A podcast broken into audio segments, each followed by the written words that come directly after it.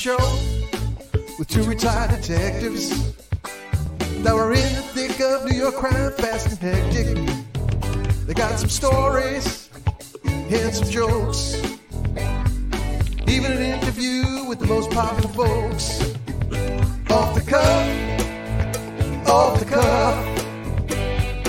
One episode just ain't enough.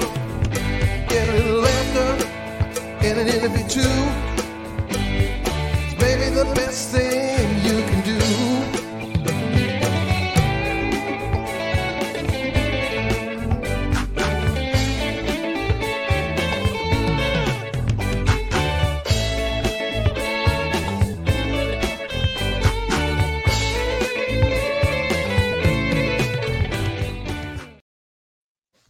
Hello, everyone, and welcome to Police Off the Cuff Real Crime Stories. I'm your host, Bill Cannon, and today with me, I have straight out of Brooklyn, retired NYPD detective Phil Grimaldi. How you doing today, Phil? I'm pretty good, Billy, and I'm so glad that we got our good pal, uh, retired first grade detective Tommy Dades on board. I'm, you know, I I reached out to Tommy, and I, you know, I put him right on the spot, and he was ready. He, he said he was born ready, you know. So here he is today, and today what we're going to discuss is the Kyle Rittenhouse uh, verdict, which just came in, and uh, no one could really read what this jury was going to do because usually if someone's going to get acquitted, it happens pretty quickly, and in this case, it took four days. So they obviously uh, considered all of the uh, evidence, they considered uh, all the law, and they came back with this. I'm going to now play, uh, share the screen here, and I'm going to play the judge and as the verdict came in, what what they saw in the courtroom here. Then will rise, jury, and hearken to its verdicts. First count of the information, Joseph Rosenbaum. The jury find the defendant Kyle H. Rittenhouse not guilty. As to the second count of the information, Richard McGinniss, we, the jury, find the defendant Kyle H. Rittenhouse not guilty. As to the third count of the information, unknown male, we, the jury, find the defendant Kyle H. Rittenhouse not guilty. As to the fourth count of the information, Anthony Huber, we, the jury, find the defendant Kyle H. Rittenhouse not guilty. As to the fifth count of the information, Gaige Grosskreutz, we, the jury, find the defendant Kyle H. Rit- Kyle H. Rittenhouse not guilty. Members of the jury, are these your unanimous verdicts? Is there anyone who does not agree with the verdicts as read? So that was inside the jury. Uh, very powerful. You could see the defendant Kyle Rittenhouse broke down, and uh, he he hugged his attorney. Uh, was this unexpected, Phil? Um, not in my view at all. I think that uh, I was a little plugged into the case. I won't say 100%, but I was kind of monitoring it over the, li- especially over the last few days. And uh, this was no surprise to me. I think there was cause early on in this trial uh, that there uh, should have been a mistrial with prejudice based on the antics of the prosecution. I think uh, we could all uh, go over that in, in the next hour. What we're going to do the show, but uh, it was clear that uh, there was really no case, and uh, I'm not surprised by the verdict at all. I think the jury did their job. I think they did it correctly. I applaud them. It was probably very tough, especially with the stuff that was going outside, going on outside the courthouse with regard to uh, you know these uh, these protests and whatnot. Uh, we had a CNBC uh, reporter following the jury yesterday. Uh, we'll talk about that, I'm sure, but absolutely no surprise to me, Billy. You know, I I think that uh, for a lot of these trials, it's it's very tough to get a jury that is impartial because so much of of the media accounts uh, they try to get a hold of these jurors and they the judge uh, didn't sequester these juries uh, th- these particular jurors which i found a little strange you know? What are your feelings on that tommy? They should definitely have been sequestered with, you know, uh, everybody getting threatened, which sadly to say in these days does change the attitude and what verdicts come in because they don't want mass mayhem afterwards.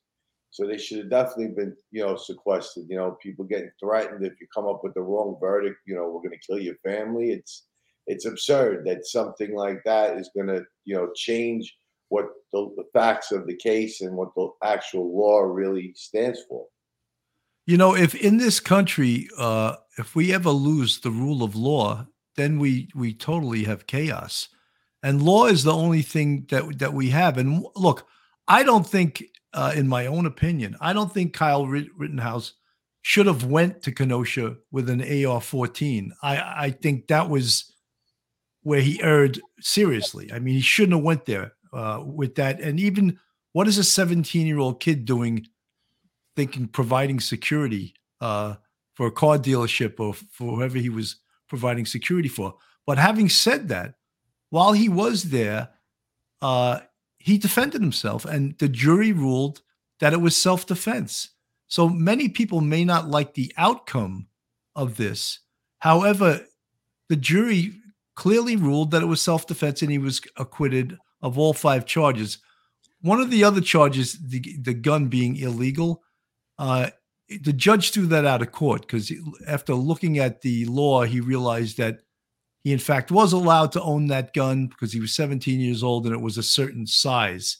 And they never looked into that before. So that charge was thrown out. And when we also discussed this case, when we think about what the riots were about, uh, was the shooting of uh, a, a, man named Jacob Blake. And the officer um, who shot Jacob Blake was found to be within department and legal guidelines and was totally cleared not just by the local grand jury but but by the feds also.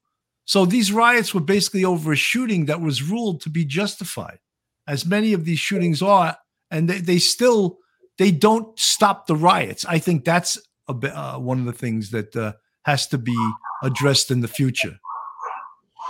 You know, Billy, um, there's three things I want to bring up about uh, when you get arrested and you're charged and you're going to trial. Number one, you have a right to be tried by the jury of your peers, meaning people uh, from the community are the ones that decide your fate. That's number one. Number two, um, you, have the right to face your accuser. I mean, there was one charge in, uh, uh, in particular on this case where the person who they charged him with firing his gun at and missing, the guy who went to stomp on him, was never uh, allegedly uh, notified or, or contacted by the district attorney's office, the prosecutor's office. So they had a charge in there. It was almost like a ghost charge. They had a charge with a person that was never identified while the deliberations were going on, we learned that actually that person had been identified and spoken with, and he wanted immunity from prosecution to testify. He was it wasn't granted, so they didn't use him. However, that should have been turned over to the defense. That's uh, the the second thing, and then the third thing is that um, you know when you're in court and um, you have to be found guilty beyond a reasonable doubt. That is something that's a very, very high standard in the American uh, justice system. Uh, when you're arrested, you're charged. You go to you go to trial. The judge uh, instructs the jury that when you rule, whether it be specific evidence, fingerprints, DNA, blood, whatever, or circumstantial evidence, your ruling has to be based if it's guilty beyond a reasonable doubt. And I think that they acquitted him beyond the reasonable doubt based on the uh, the uh, amount of evidence that was uh, pr- you know that was produced in this case. And some of the prosecution witnesses were actually uh, in defense of uh, Kyle Rittenhouse. That there was one in particular, the guy who was shot in the arm, that he he admitted that he pointed his gun at Kyle. He was pointing his loaded Glock handgun at Kyle Rittenhouse when he was shot. So, I mean, you had clear self defense right there. So, those three points, uh, you know, beyond a reasonable doubt, uh, jury appears. And um, the other one that I stated before, um, you know, uh, having uh, uh, what was the other one I said? I forgot it already. But the bottom line is that's the justice system in in the in the United States. You know, one of the uh, uh Tommy, can I just say something? One of the things I was going to say is that the prosecution in this um, will they be disciplined after this trial? There was there was a lot of prosecutorial misconduct in this case. Go ahead, Tommy. Tremendous amount. I've spoken to ex high-ranking uh, DAs, um, you know, who held very high positions, very experienced people, they said they couldn't even watch anything on TV because they were sick to their stomach on what the prosecution was doing. And had they been the ones, you know, and these were guys that were were, were calling the shots in those specific DA's offices in the five the five boroughs. And they said Ned Day, it would have never even made it to a grand jury. It would have been justifiable homicide from Jump Street.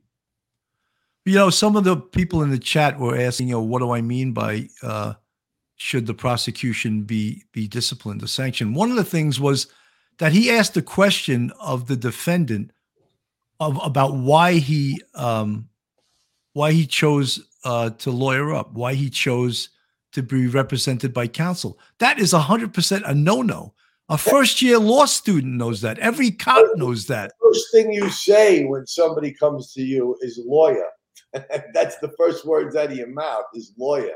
All right, but he the in in the trial, the prosecutor asked him why he invoked counsel. I mean, and even the judge slapped his hand over that. And you know, people were saying, "Oh, the judge was biased." No, when the judge sees someone violating the law in court, he has a duty to say something about it.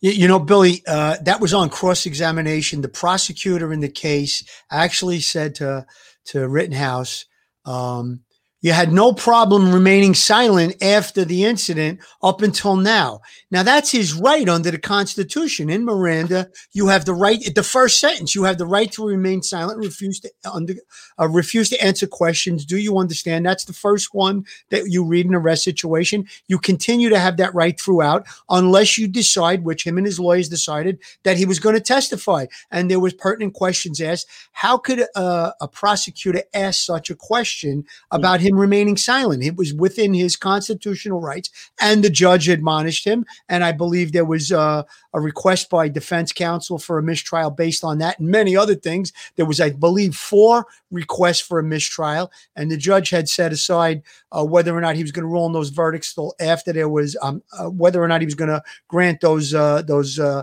requests for mistrial after the verdict, which I don't know why he was doing it that way, but he was. And um, you know, one other thing about the judge, real quick, the judge was appointed. You know, they want to make this a Republican, Democrat, black white thing, and that judge was appointed by a Democratic politician in Wisconsin. So I think that kind of eliminates that little bit of uh, you know Repu- right and left or Republican and Democrat uh, opinion on this There's thing. no basis. A Democrat or Republican has no basis. There's you know there's there's penal laws in those states, criminal procedure laws in those states, and the judge has to abide by what they say. He has to instruct the jury, not the prosecution instructing the jury or bringing out the law. It's the judge that's supposed to instruct the jury before they deliberate, and he has to instruct them based on what the law is in that state. So who cares if you're a Democrat or Republican or, or from Mars? You still got it. You still have to, you know, repeat to the jury what charges you're, you know, that he's got to charge the jury. Period. So I don't know why they even care about Democrat Republican. What is he going to interpret the, the, the penal law there in a different way because his political beliefs are different? That's not the way it works, and that's what's happening in this country, which to me is totally disgusting. Absolutely. Well, well, you know, Tommy, if if you lose the rule of law, you've lost your country. And if you lose the cops, the cops are the only, you know, cops throughout the country are the only cops agents are the only thing that stands between anarchy. You know what I mean? That's the only line that in this country, you know, you, you, get in trouble, you know, you call you call for help, you know, that's who's coming to help you.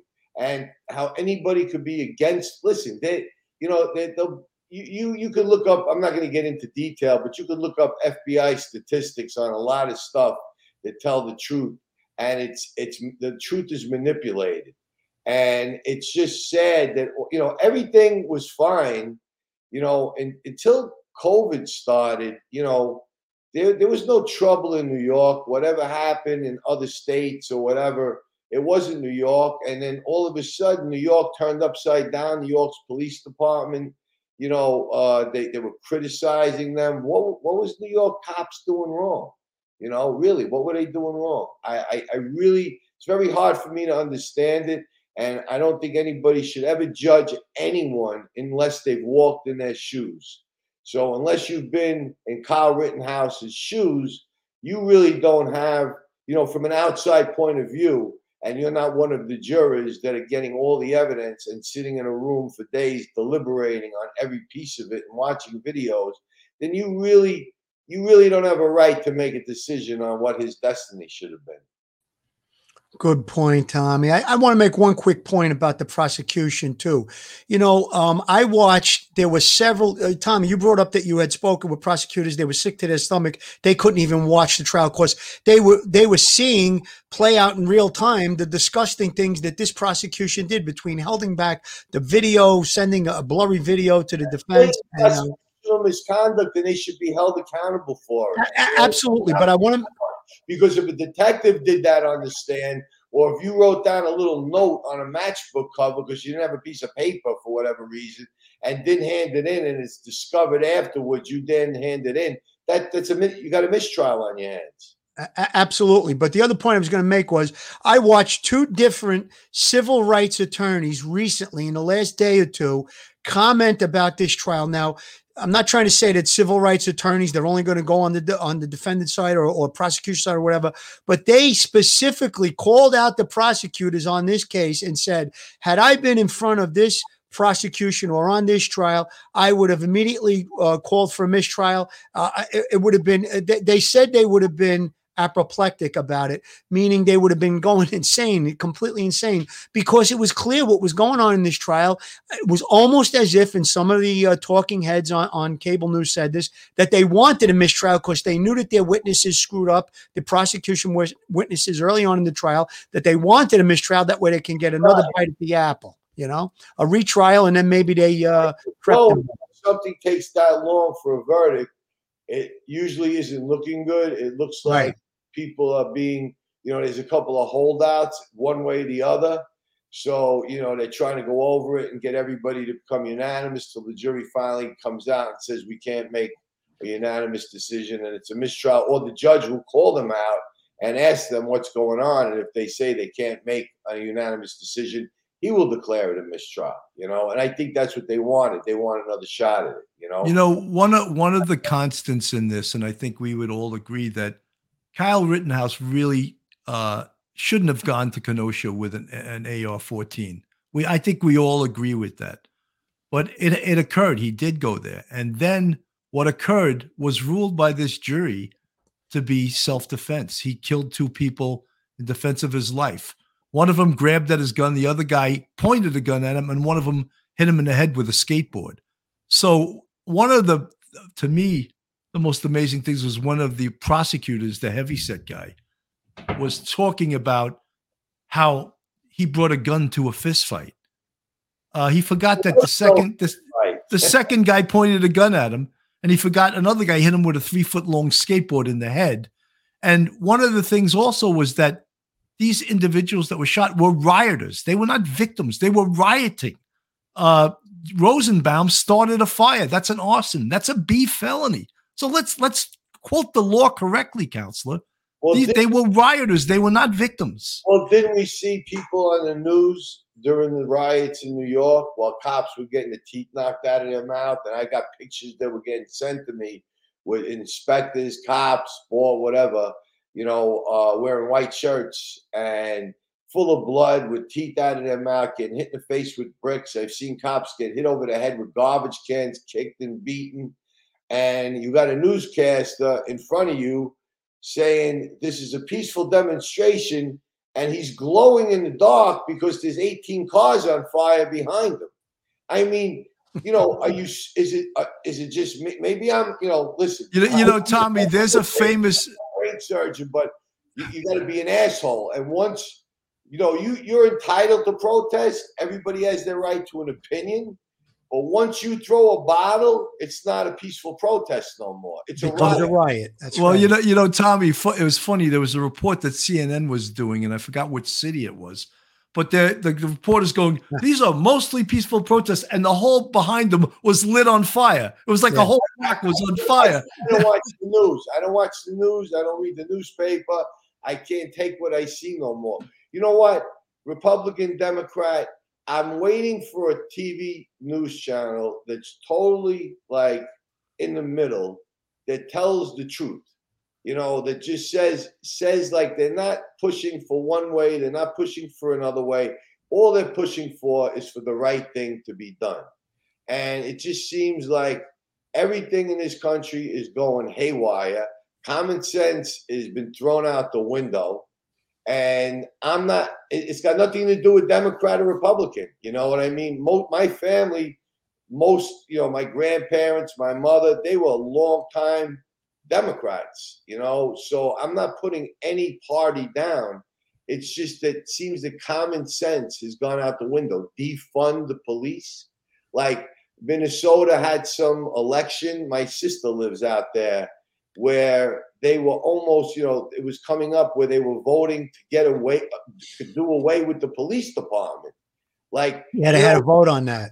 I, I mean, are you, are you, kidding me or what? Like, it, it, sometimes you almost want them to win and then see what's going to happen afterwards. Who are you going to call? A social worker with a paper and a pen? They're not going to go to the house. You, you know what Tommy, I, mean? I don't I don't know about a newscast or a channel, but I know about a podcast that goes right down the middle. It's called Police Off the Cuff, Real oh, Crime Stories. And our opinions Listen, we don't go, you know, anytime I've been on the show, you know, we don't condone doing anything bad. Um, some people have problems with the people that we talk to, but you know, what do cops do? You talk to criminals and you just you're talking, you're learning. It's debates, it's interesting, but it's not like this is a biased, you know, podcast. It's very open for suggestion. It's very uh, educated, and not not either. None, not the three of us aren't always hundred percent right, or we don't claim to be hundred percent right. You, we're giving not even our own opinion. We're giving stuff that's so black and white and common sense that it's almost ridiculous to have to, to justify. You know what I mean? It really is. It's sad. You know, I just wanted to uh, raise this issue. Um, and we saw it all last year and during the whole COVID thing when there were riots all over the country in regards to uh, Derek Chauvin and uh, even New York City. And the thing is, to me, is shame on the governments that allow riots to occur. And shame on New York City is one of them. Shame on the mayors that hold their police back and don't let them do their job. Shame on the governments that allow rioters to burn down businesses. Shame on them. Well, let me and, ask you a question. Why why did de Blasio at de Blasio and all, all these people I've heard them say peaceful protests. But meanwhile, Eric Adams, who thank God de Blasio is going to be leaving office and Eric Adams is taking over. And when they're threatening riots if he does certain things with the police department, which is Eric Adams' rights, especially as a retired police captain um, and spent many years in the police department. And he's saying, not in my city, you know. So it seems that, you know, they could threaten all they want. He's not being intimidated. And it's got nothing to do with race. There were all kinds of nationalities and, and, and different ethnicities involved in these riots. But at, whether you're, you're white, black, green, purple, or yellow, if you start a riot, I think once Eric Adams takes over, I think he's going to let the police do what they have to do. And you know, like you all remember the Washington Heights riots, the Crown House, Crown Crown Heights riots, Washington Square Park riots. I was at all of them, and for a couple of hours, it was back and forth whether they were going to let anybody do anything. But once they gave the thumbs up to end it, it was over, you know, fast. And you never heard any, you know, repercussions over it. That's what the police are there for. They're not there to hurt anybody, but they're not there to be abused, spit on, hit. You don't go to work as a cop to be, you know, abused physically. Verbally is one thing.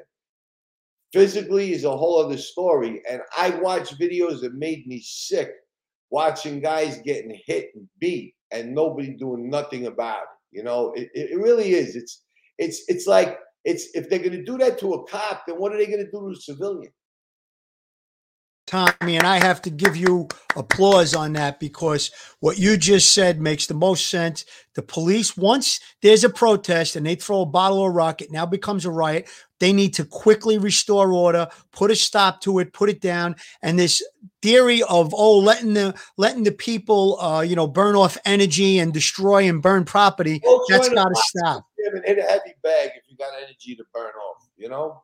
Exactly. Go go do that in a gym. You're not doing it in public property. And I'm just hoping and praying, Tommy, that you're right. That Eric Adams stick with what he says and says, "I'm not doing. It's not going to happen in my city. Not in my city." L- listen, no, we don't want to unleash the police to to brutalize people, but to restore order and do the right thing. 100, percent Tommy. Guys, uh, if you uh, like uh, podcasts from a police perspective, taking on the major uh, cases of the day, please subscribe to Police Off the Cuff. You can go on our YouTube, hit the subscribe button, ring that bell, give us a thumbs up. Uh, we also have a Patreon if you'd like to support us. We have a, a membership. You want to join Police Off the Cuff as a member and go, get additional content, be part of the Police Off the Cuff family. We have uh, like six levels. The first one is the bucket for two ninety nine a month. Six ninety nine a month. You can have coffee with Cannon. Nine ninety nine a month. You can polish my rack. Twenty four ninety nine a month. You're dipped in butter. And for the premiere, forty nine ninety nine a month. You got heated dipped in butter. So if you'd like to join us, we'd love we would love to have you guys. Uh, you know, I wanted this is a spokesperson for the uh, Rittenhouse family. I'm just going to see what uh, I'm going to play what he has to say on here. next to Wendy Rittenhouse as the uh, verdict came in. What was her reaction? What was your reaction to the verdict? One of relief. Um, it's been a long road, and uh, so we believe that that was the right verdict. We believe that the length of time was the jury being very careful in reading the instructions and looking over the evidence. Um, but look, th- th- there, there's no spiking of football. There's two people did lose their lives there was uh, there was a lot of things that infected this case, like politics, that that that's sent it off the rails really early on, and so there are no winners. I mean, Kyle now gets to live his life as a free young man, an innocent young man, which he is. Um, but at the end of the day, I mean, there are no winners. There's been there's been this is a I believe this is a inflection point for this country that that we should try to bridge the divide right now, uh, and we should try to come together. Right, this is a moment that I think the country can use. Um, get united to try to get united to have conversations to sit across the table Have you talked to Kyle at all not since the verdict came? No, no, no, no. They left uh, immediately. They left immediately. They went out the back door uh, for security reasons. We wanted to get him off site. So What's next for him? college, college.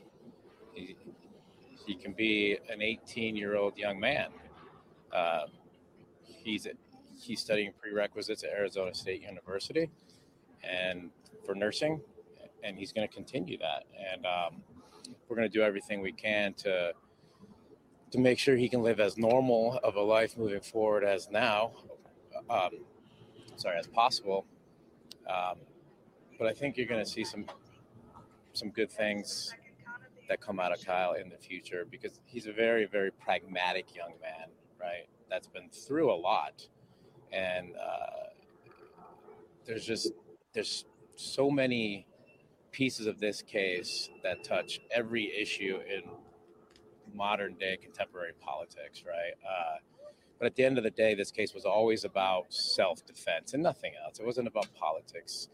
It was not about race. It was a case about did he defend himself when attacked? And uh, he absolutely did. And thank God that the jury came to that conclusion. But look, I'll say it again. Um, there are no winners in this, but this is an opportunity to have some discussions that I think should have should be had. and David Hancock, Channel 12 in Milwaukee here, ABC. Um, we're live as well, and I just want to introduce you to our viewers. You've been with the Rittenhouse family this whole time, and I was in the courtroom and I saw you, Wendy, really kind of held on to your arm tightly. What did you feel from her in that moment when they read the verdict? Uh, relief. I mean, a year, some odd months of uh, just having, uh, just having her son be defamed, uh, for lack of a better term, but Amazing, right? When you think about it, uh, here you are. One minute you're standing up, and you it can e- it's either going to be freedom or sixty years in prison. And let me tell you something. You, you know, unless you've walked in those shoes and realize, I don't think anybody realizes, like he said, there are no winners. And nobody, you know, unless you've been in those shoes, to be accused of something that you're innocent of and to go through the not knowing what's going to happen to your life when you know you did nothing wrong and you have overzealous prosecutors trying to put you in prison that will stick with you for the rest of your life it will never leave you. It it definitely emotionally gets to you. And you know there are still people out there that are going to consider him like a murderer which is you know very wrong but he has to live with that as a lot of other people have in the past. And i don't think people really everybody's easy to talk who've never been through any kind of diversity in their life especially something like this but trust me it sticks with you it never leaves you and it'll stay with you till you take your last breath and what that gentleman said there are no winners in this he's correct but when you re, when you act in a certain way and there's a reaction that comes back at you um, because of your actions, then it's the person that acted that way that brought those actions on. So he did not attack anybody. He was not, he didn't put anybody's life in danger. His life was in danger. And he reacted because, you know, you're in panic mode, your adrenaline is flowing. You know, you're trying to not die for some for, no reason at all. He would have just been a statistic that got killed. And I wonder what they would have done to the people that killed him if they did kill him. You know, so nobody really understands. You know, I'm not saying nobody really understands. A lot of people who will be, you know, bad mouthing this interview by us have never been through any kind of diversity. So, you know, again, like I say, if you haven't been through it, you ain't got nothing to say. Good point, Tommy. Good point. You know, um, the uh, the fact that the criminal justice system is really based on intent. Now, I, I agree with you, Billy. I don't think I wish his father would have stopped him when he was going out the door. If his father was there or not, I don't know. But if his, somebody would have stopped him and said, "Listen, why are you going there? You know, with a gun and trying to protect." But you got to look at his intention. His intention, and he was interviewed before all this shit broke broke out where the shooting started. He was caught on an interview by a reporter. He had the gun on. What are you doing here? He said, "I'm here to put out fires. I'm here to give first aid. I'm a medic." And he had the gun. Why do you have the gun? He goes, "Well, I have the gun only to protect myself." The gun was fully exposed. It met all the requirements of the law with the size of the barrel. It wasn't concealed. So again. Should he have been there? In my opinion, if he was my son, no, I, I wouldn't have wanted him there. I would have tried to stop him, even though he had good intention. And there's that old saying the road to hell is paved with good intentions. There's probably nothing more true than that. His intentions were good. Now he got caught up in it. He tried to retreat, he tried to run. They attacked him from behind. Now he was left with no alternative, especially when they were grabbing at his gun to fire shots and try and defend himself. And it still didn't cease. He, there was three incidents where he had to fire his gun. So the bottom line is that that's actually the picture where he's explaining he's got his medic bag on his left hip and he has the gun across his chest and he's got the gloves on. He put out fires. There was no question that he did that. He had fire extinguisher. He even went there with a bulletproof vest, but he gave the bulletproof vest to another one of his friends. So the what was the intent? That's what the law looks at. Did he, did he intend to go there to hurt somebody or, or, or kill somebody or cause somebody harm? No, his intent was to put out fires, render first aid, and protect that used car business, or I don't know if it was a new car or used car business, but to protect that car business. Things went awry. He tried his best to retreat, which he didn't even have to do by the law. And he wound up in the situation he was in. Now, there, there's the rifle. I, I believe it's a, you're, you're saying AR 14, Billy. Is, it, is that what you know? Or Yeah, that's what. No, well, that's what I was. You know, that's what I've read. There was an AR-14. I'm not a huge gun person. I thought AR 15, but okay. It could, it could 15 be. It could be an AR-15. Yeah, I'm not yeah. positive. I don't know really Yeah. the differences in an AR-14 or- and 15. And you know, but Yeah. people people in the chat are calling. You know, they get it from the media. Uh, an assault rifle. What what is an assault rifle? That's what I would like to know. If the media can define. There's, there's no, rifle is. Billy, there's, if you're in the gun world, there's absolutely no description or no, if it was a 22. right. If it can cause you a death, it's a weapon. That's it. End of story. Bottom line, you know. Yeah, yeah, yeah, yeah. Weapon and what their intentions are with that weapon to use it. You know what I mean? Billy, could you put that picture up of the weapon again? I just want to make a point about that real quick. I'm sorry to interrupt you, Tommy. Now look at that gun. Now look how menacing that gun is. Any rifle is menacing. Now I'm not sure if you guys saw this, but during the summation, the guy in the gray suit to the left there, the prosecutor, he pointed that gun at the jurors with his finger on the trigger. Now we know from gun safety, you never point the gun at anyone unless you're intending to shoot to kill and you especially don't have your finger on the trigger.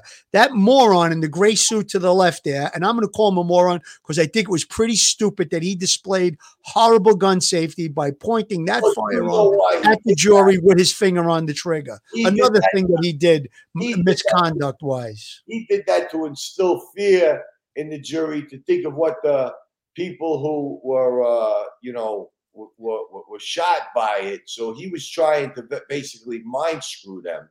But whether a gun is loaded, unloaded, whatever, that gun should never be pointed at anyone. You It's know what I mean? always supposed to be pointed in a safe direction. Safe direction is down or it's up. It's not at a jury pool. And then what do they tell us all the time? Finger off the trigger when you go to the range. You're not supposed to have your finger on the trigger. Of course why? That's how accident accidental discharges happen. Now that gun probably wasn't loaded, but we don't know for certain. I didn't inspect it. He didn't inspect it. How does he know that that gun wasn't loaded? what would happen to you if you were at the range and your gun was empty and you fired with a revolver and you fired six shots and one of the instructors came over to you and instead of holstering your weapon, he turned you turned around at the booth with the gun pointed at the booth. Forget it. They defend you. and They, they, they go berserk. let's let's watch this. Let's watch this.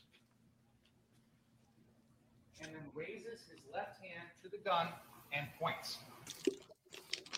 Real, There real. you go. This is it. That was it. Him putting the fire extinguisher on the ground and then raising the gun. Well, what do you want him to do? Keep the fire extinguisher in his hand? That's Honor, Yeah.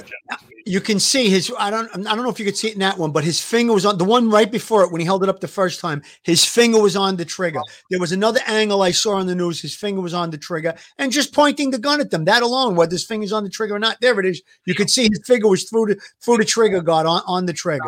and then raising the gun. What was the point of him saying he put the fire extinguisher on the floor? Really, what was the point? Were you supposed to keep the fire extinguisher in your hand while you pick up a rifle? You, you know what I'm trying to say? He- Nobody told him a rifle is is used with two hands, so nobody told that prosecutor that. that guy is a total. Uh, please, I don't even want to talk. I'd love to You know- love to know his background. Billy, you commented on it earlier too. They were talking about one of the uh, specific uh, people that was injured. I believe it was Rosenbaum. And in summation, not that particular uh, prosecutor. I believe it, it was co-counsel, the heaviest set guy. He said, "Well, yeah, he started some fires, like." Almost like, you know, oh, he started a little fire. That was the word he used. He started a little fire. So a little fire turns to a big fire. Yeah, exactly. So No, but you know, starting a fire in the middle of a riot, that's considered an arson. And an arson is a B is a B as in boy felony. You know, five to fifteen year sentence. That's right. Right. That's right. That's and right. first he just kicked over a porta potty, and then he dragged a a, a uh, I forget he dragged something out of the street dumpster. to yeah to block the traffic, and then he started a little fire, and then he did the, you know, and he was making light of all the things. Uh, Real with Robo, thank you for the um, five dollar super chat. Bill, it's an AR-15 me- media says assault rifle. It stands for Armalite rifle. The charge uh, was for him crossing lines armed. He didn't charge dropped. Right. Well, that was dropped. Uh, that was dropped before the um, early on in the trial. The judge Before the jury got the verdict, that was dropped. Yes, that uh, was before dropped because case. yeah. the judge found that, that it wasn't was not an illegal gun. Lisa Mosley, thank you so much for the uh, twenty dollars super chat. There are threats against Rittenhouse in chat. It needs to stop. Well, people that they're they're called armchair warriors. They're called keyboard warriors. They're not they're not dangerous. They're just idiots. You know. So don't worry about them. Listen, the bottom line is, is that what Tommy said, and I think Bill, you said it too. There are no winners in this case. I mean, this kid is he's got to go to bed at night knowing that he he nearly was killed and he took two lives. Now, I mean, he was defending himself. There's justification for it. It was self defense, 100. percent But deep down, I mean, you know, if you believe in the Catholic faith like I do, you're not supposed thou shalt not kill. It's one of the Ten Commandments, and he killed somebody. So he's going to have to come to terms with that. He's going to have to make peace with his God, whoever it may be. I don't know what his religious background is, but he's got to live with that. And he's probably not going to have an easy time going forward, you know, going to a college. He's probably going to have to do college online based on the fact that his So- face is all over the media. are against them. Say again, uh, Tom? He's going to have a lot. He's going to face a lot of adversary of people who are against that he's free, and he's not going to have a good time of it. You know what I mean? Of course. Eventually, Of course. eventually, you know, it'll fade out, and there'll be something else that takes precedence over him. But for a while, he's going to have a hard time. You know, his life. He's free, but his his life of torment is not going to be free. One hundred percent. Tommy, shame on the media. I don't know if you've been watching much news, but the media really painted this thing. The media painted this thing in a very negative way. They tried to interject race into this. Uh, Kyle Rittenhouse is obviously white. All of the people involved in the shooting were all white. Yet you had Black Lives Matter protest and Black Lives Matter, Black Lives Matter. Now, Black Lives Matter, White Lives Matter, all lives matter. But where did they come into this? And then the media. I mean, listen, now here's the other thing that I'm thinking of, and I'm sure that this may take place. The president of the United States, before he was elected, Joe Biden, called him a white supremacist. I mean, that's pretty big words to put on somebody. They said he absolutely had no relationship to any white supremacist groups. They gave over his phone, which the government couldn't crack. Now, I'm wondering if they may go after him for civil rights violations. That's probably the next thing, which it's almost like double jeopardy, but they could actually look into this with the federal government to try and charge him with a federal, uh, with a civil There's rights no violation. way. There is no way in the federal system that they can charge. I mean, they can do whatever the hell they want to do because they they do. but- They do it. They do it, right, Tom? They do it. But to ever come back with a civil rights violation on him would be totally manipulating the federal statute. You know of what that means. So. eh, I, I'd be very surprised if they do. You know, I really would be very surprised if they do because that's not what the federal statute is.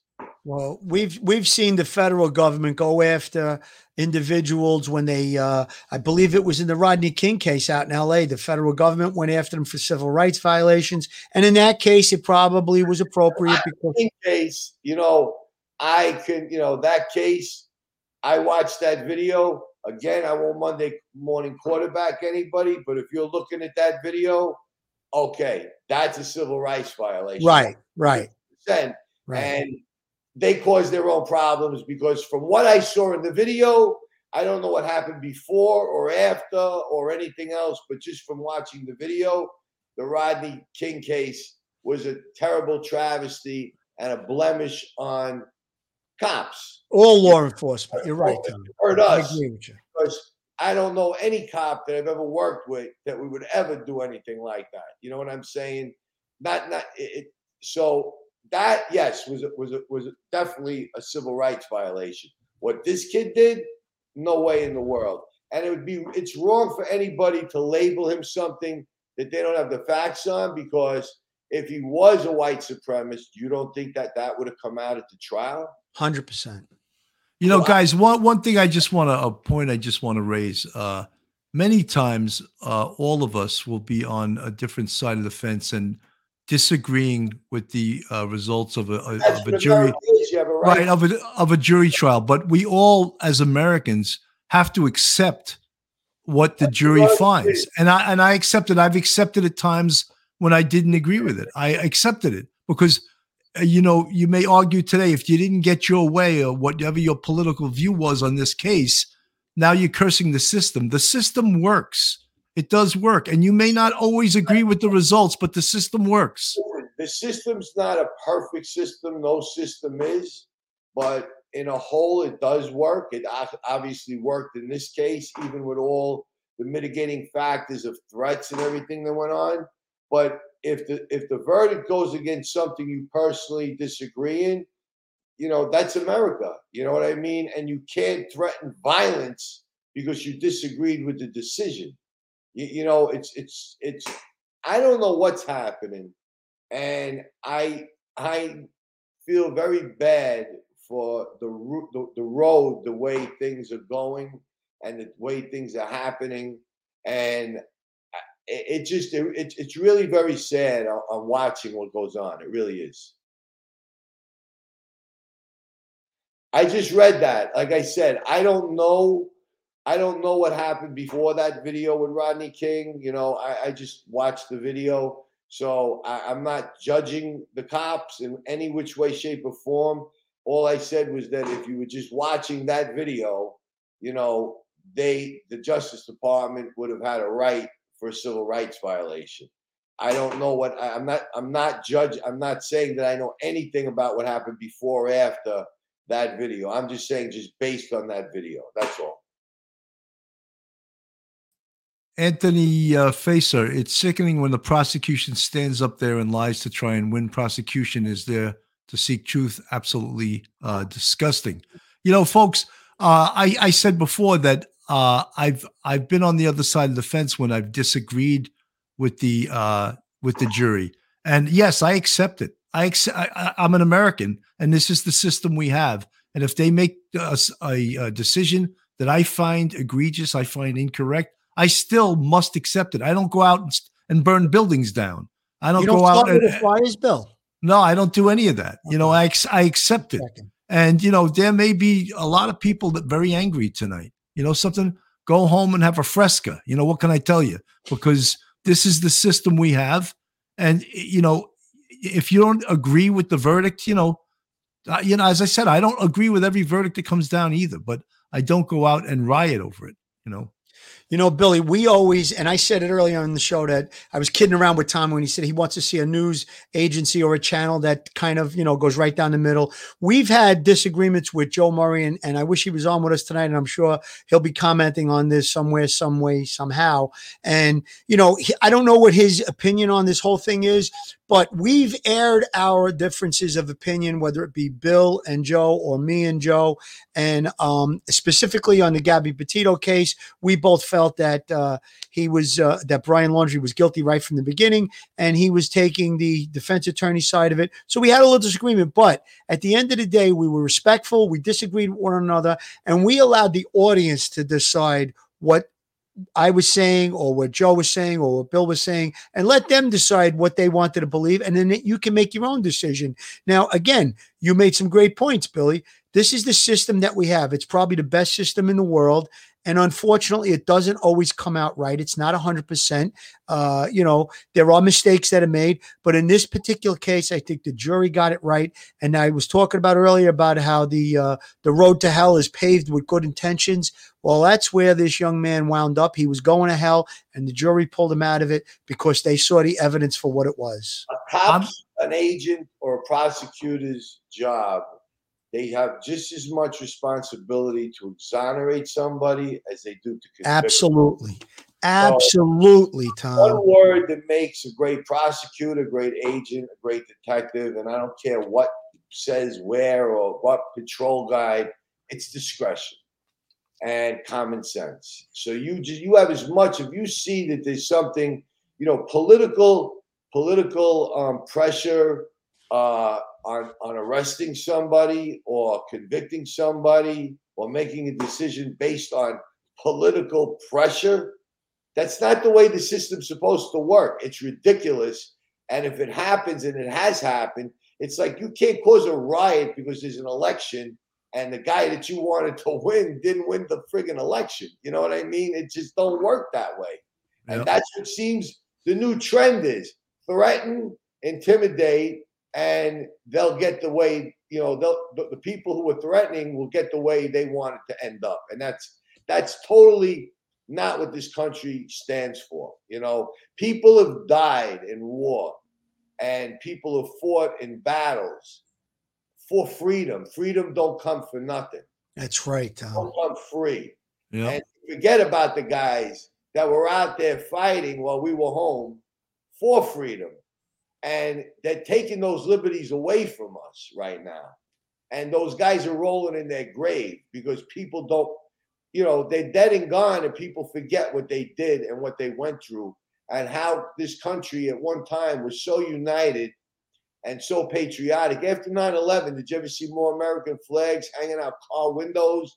Everybody, you know, polite to each other because we were all one. And that's what we are. We're all one. And I believe other countries right now are laughing at us. I think they're laughing at us by the way we're acting. And it's to me, it's disgraceful. It really is. I never thought I'd see this in my lifetime. And I don't think I'm going to see it change. I think I'll be dead and gone before anything anything gets better. I worry about my children.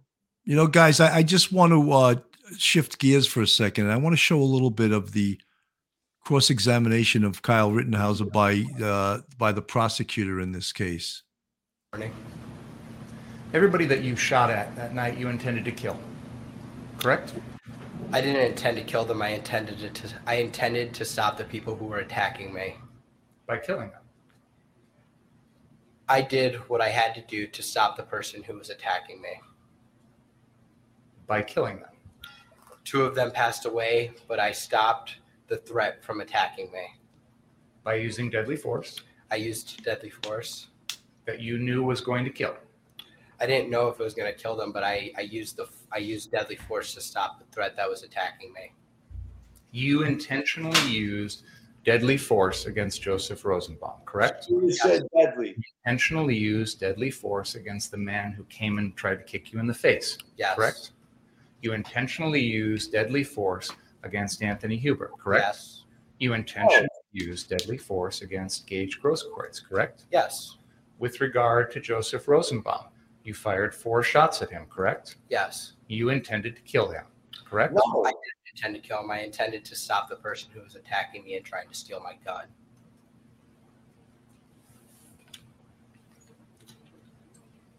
Since August 25th, 2020. look at this guy. first time I would have got up and smacked him in the mouth. your story.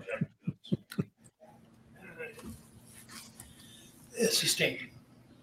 This is the force I'm using to strike you, you stupid. You've had the benefit of watching countless videos of your actions that night, correct? I've seen certain videos, not all of them. I've seen the majority of them actually here during the trial. You've also had the opportunity to read articles. People have written interviews, things like that about what happened that night, correct? I, I do my best to avoid what people write on the internet. A majority of it, it's not true. You have also sat here through eight days of trial, correct? Yes. And you've had the opportunity to watch all of the videos that have been Yes. played in this trial. Yes. Sir, if you could please let me finish my question before answering. And I will do my best to let you finish your answer before I go on to the next question. Fair? Yes. You've also had the opportunity to listen to the testimony of all 30 some witnesses that have testified in this trial so far, correct? Yes. And after all of that, now you are telling us your side of the story, correct? Correct. Um, I'm going to ask you folks to go on the library for just a second. Please don't talk about the case. He's commenting on my client's right to remain silent. No, Your Honor. I am making the point that after hearing everything in the case, now he's tailoring his story to what has already been introduced. The problem is, this is a grave constitutional violation for you to talk about the defendant's silence. And that is, and- and- you're right on the, you're right on the borderline. And you may, you may be over, but uh, it better stop. Good judge. Great judge. This is, I can't think of the case, the initial case on it, but it's, uh, this is not permitted. All right, um, ask the jury to come in, please. I sustain the objection. You were armed with an AR-15 semi-automatic rifle that evening, correct? Yes, You had it loaded with 30 rounds of full metal jacket ammunition, correct? yes, That weapon with 30 rounds is capable of killing at least 30 people, correct? yes, You had arranged to have Dominic Black purchase that weapon for you in Ladysmith, Wisconsin in early May of 2020. Is that correct? Um, we were up north shooting and not shooting. We were up north going camping, and Dominic Black brought his rifle, and he was. We were talking. I was like, "Hey, what if we get a rifle for me? Um, you, I'll give you the money. You can purchase it. It's yours until I'm 18." So, I bought the rifle for Dominic, and I can use it. But once I'm 18, um, we can uh, do a private sale, and we can have it turned over to my name once I turned 18. Because you knew as a 17 year old, you could not have that gun, correct? I knew I could not buy that gun. You knew you could not possess that gun, also, correct? No. You weren't aware that under Wisconsin law, I'm going to instruct the jury later about the law. So, and that he wouldn't, but See he. what I mean? He's supposed to instruct them on the law, not the prosecutor. So, um, he, it was unlawful for him to purchase the gun. It wasn't just unlawful for you to purchase it, it was unlawful for you to bring it home, correct? In Illinois, I wasn't able to bring it home because I didn't have a FOID card, a firearm owner identification card. You in knew in, Illinois. you knew in Illinois that you couldn't get that until you turned 18, correct? No, you can get a FOID card at 16 in Illinois. But you didn't have one. I did not. And even after this gun was purchased for you in May, you never got one after that either, did you? Actually, I applied for a FOID card in May of 2020, but due to the charges and there was a backlog in Illinois because for the FOID card. But after you filed the charges against me, um, it was denied because of the charges here in this state. You found out about that after you were criminally charged in this case? I found out about this in November of 2020. A letter was sent to my old residence. So you knew that without that FOID card, the gun could not go back to your residence in Illinois, correct? Correct. And you agreed that the gun would be kept at Dominic Black's stepfather's house here in Kenosha, correct? Uh, because he had a safe, yes. And you agreed that you wouldn't have access to that gun, correct?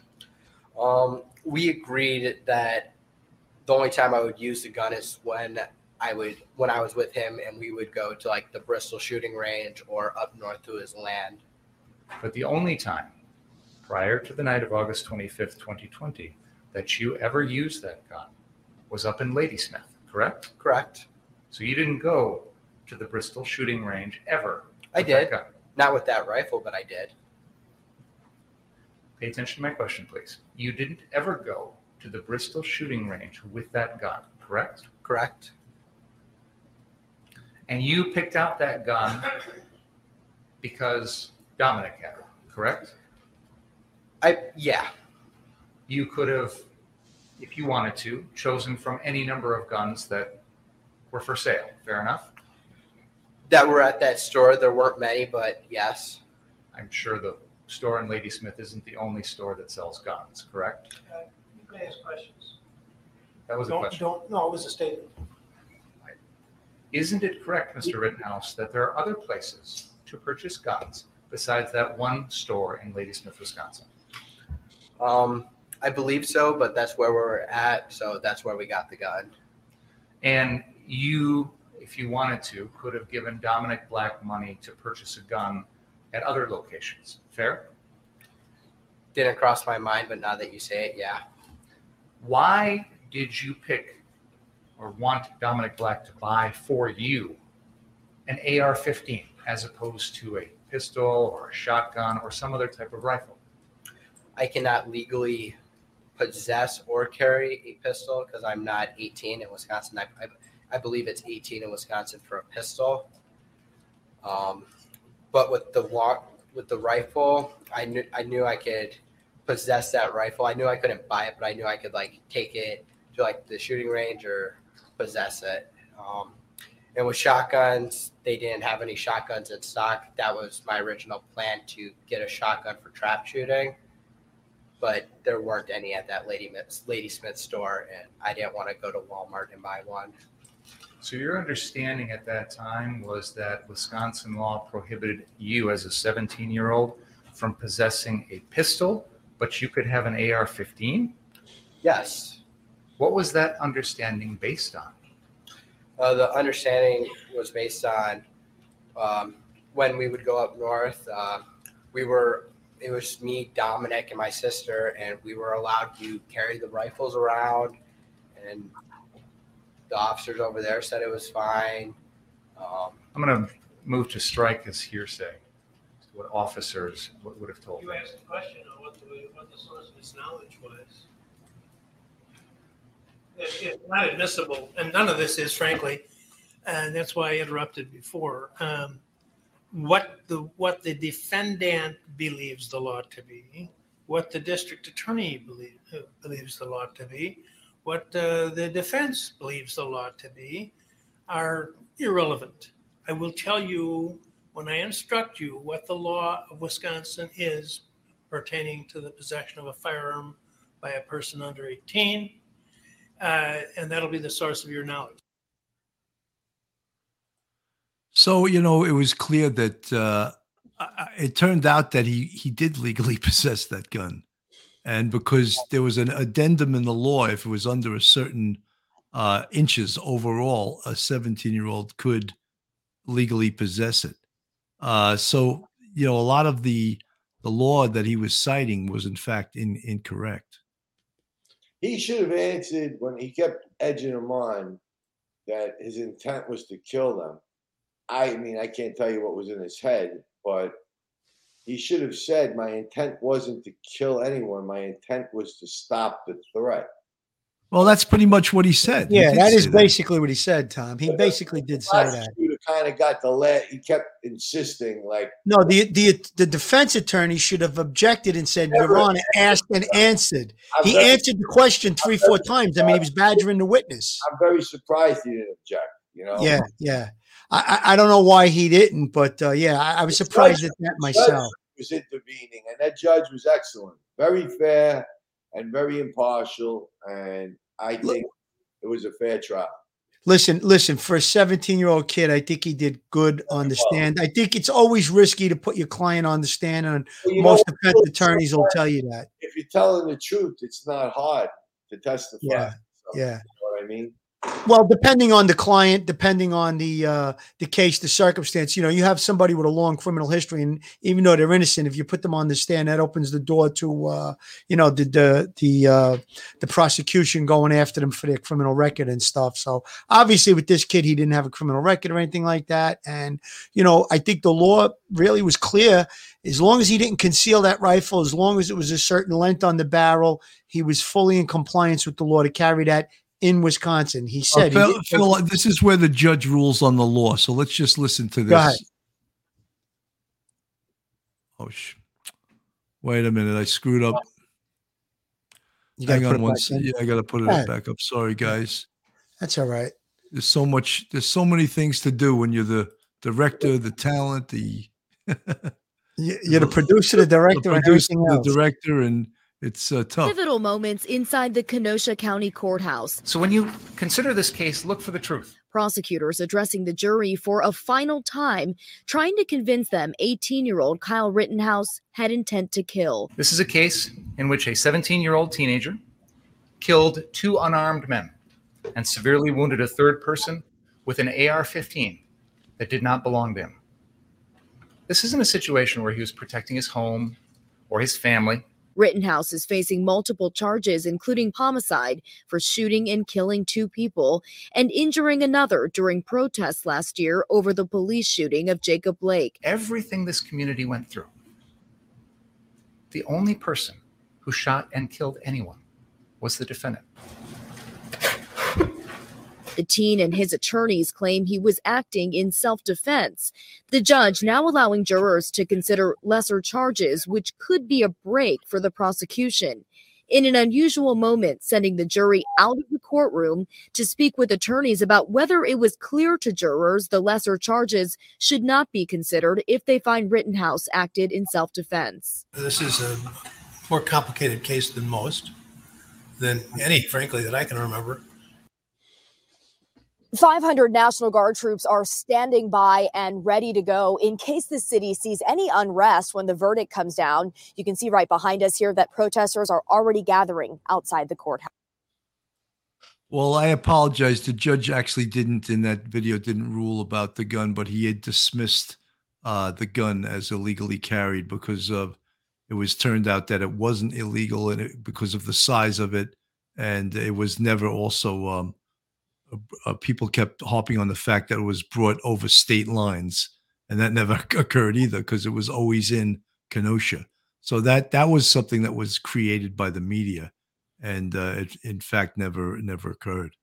That specific uh, clip that you played, Billy, I was actually watching that live. And what the judge made a point of doing on, and I think he was dead on correct, they had brought in these lesser charges, but there was a little bit of discussion between the judge, the prosecutors, and the defense attorneys that if they found on the higher charge that he did act in self defense, then the le- lesser charge could not be uh, included to be considered. They said that once they found on a specific charge, uh, that it was uh, self-defense was the was the uh, defense in in the uh, for that specific charge. They couldn't go with the lesser charge. They ruled on that, and I think it was quite correct. And uh, I'm sure that Joe Murray or any good attorney or prosecutor would agree on that. Well, you know, Joe Kane in the chat, retired Captain Joe Kane from uh, Finest Financial, uh who happens to be my accountant. He says, "Sorry, I'm late. I'm sure you've heard."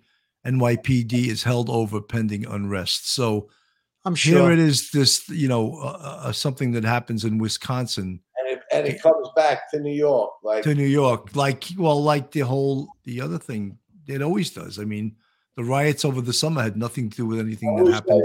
Adams was the mayor right now. So do I, Tommy. And you know what? Anybody wants to go out there and protest, we have a constitutional right to do that peacefully protest. Not tell me it's peaceful and there's fires burning and cops being assaulted and civilians being assaulted and property being damaged. That's not peaceful. And you get a reporter on talking, you know, like nicely, and they're protesting peacefully, and he's glowing in the dark. They don't even need lights for the camera. Yeah, right. You know what I mean? It's like a joke. It's a joke. It really is. It's a joke. And listen, starting a little fire, starting a big fire. A fire is a fire. It's arson. You can't start little fires. So Start a little fire. That's how most arsons start with a little fire, with an accelerant, which turns into a blaze. So Right. it's- it's- exactly, exactly. Uh, let, You know, let, I let's see just I just wonder. I just wonder where the whole philosophy of letting rioters vent and let them destroy pop property and attack police officers. Where did that philosophy come from? Well, this administration that we've had uh, in New York City has uh, kind of enhanced, you know, all of that. And you know, I I remember uh, Mario, uh, not Mario Cuomo, Andrew Cuomo uh, during the COVID thing, and then all of a sudden the riots started, and COVID went on the back burner. They didn't talk about it for weeks. It's like it didn't exist. Right. It was like, don't worry about it. Rioters, you won. You got your way. I'm giving you 180 days to tell me how you want the police department to be run. I wanted to throw like throw the television out. You, you, like I couldn't believe that the governor of New York State made that statement, and he made that statement. You know, you won, and you got 180 days to tell me how you would want the police to be run, defund them, whatever. He he was trying to get in the good graces of the public because he knew he was responsible for 15,000 deaths in a nursing home scandal that he sent people infected with COVID into the highest category of risk, uh, uh, elderly people, and 15,000 people died. So he was trying to get into the good graces. Nobody I talked to was he getting in good graces with that, that statement. Oh, not not not in our worlds, maybe, but in the in the protesters' world. And do you know, Tom? Most of the people that were arrested during that summer melee that we went through two summers ago, all of those rioters, most of the charges were dropped, and that's I the heard that I heard that they that they were in Manhattan they were they were all dropped. I, I guess depending on the severity. I mean, if you if they have you on videotape clubbing the cop over the head with a fire extinguisher, I would hope that that wouldn't have been dropped, Why? but it They- may be.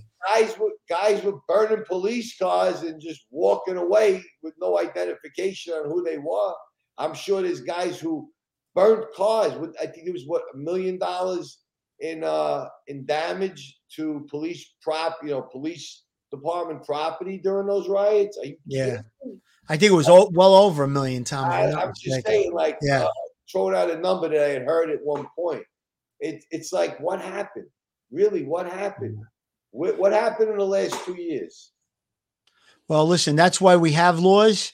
And I just hope that's why we have a police force, we have laws, and we have prosecutors. And I just hope that the system works going forward with this new mayor. I mean, we're stuck with him until January.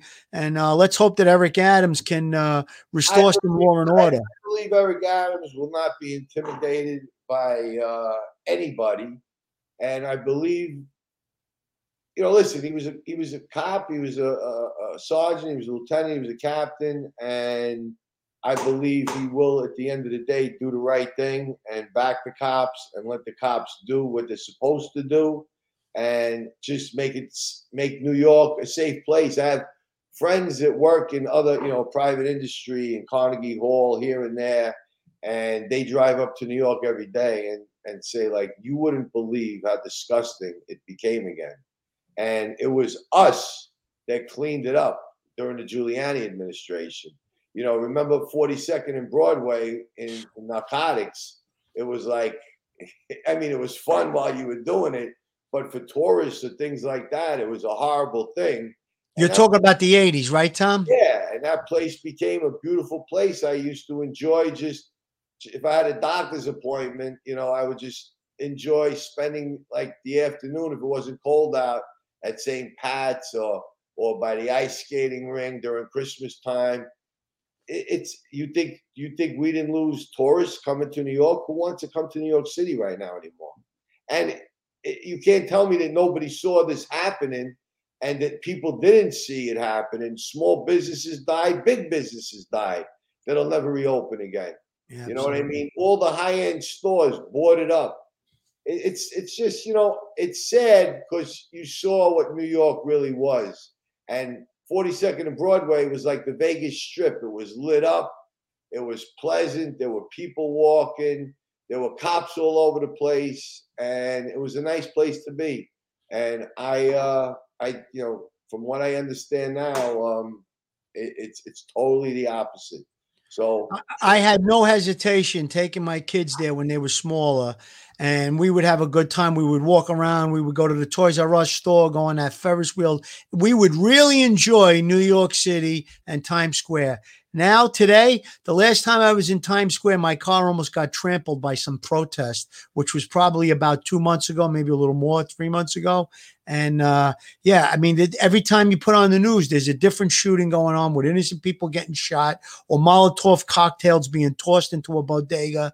I mean, the the the amount of homeless EDPs, and I'll explain EDP, emotionally disturbed persons, the amount of homeless EDPs walking around the city of New York, Manhattan, is ridiculous. I mean, the other boroughs too, but Manhattan, it's like uh eh, who's living on the street? I mean, they're, they're having sex in public, defecating, urinating. It's just completely out of control. That's why we got to hope that our new mayor, Eric Adams, is going to ch- turn things around and start enforcing the law and- get on top of these prosecutors that refuse to charge people with fare evasion, with the jumping over the turnstile and beating the fare on the subways and the buses, the urinating in public, and all the rest of it that we've gone through, drinking alcohol, and on and on and on. Real with Robo, this mess started because of the governor's mayors telling DAs not to prosecute these hoodlums.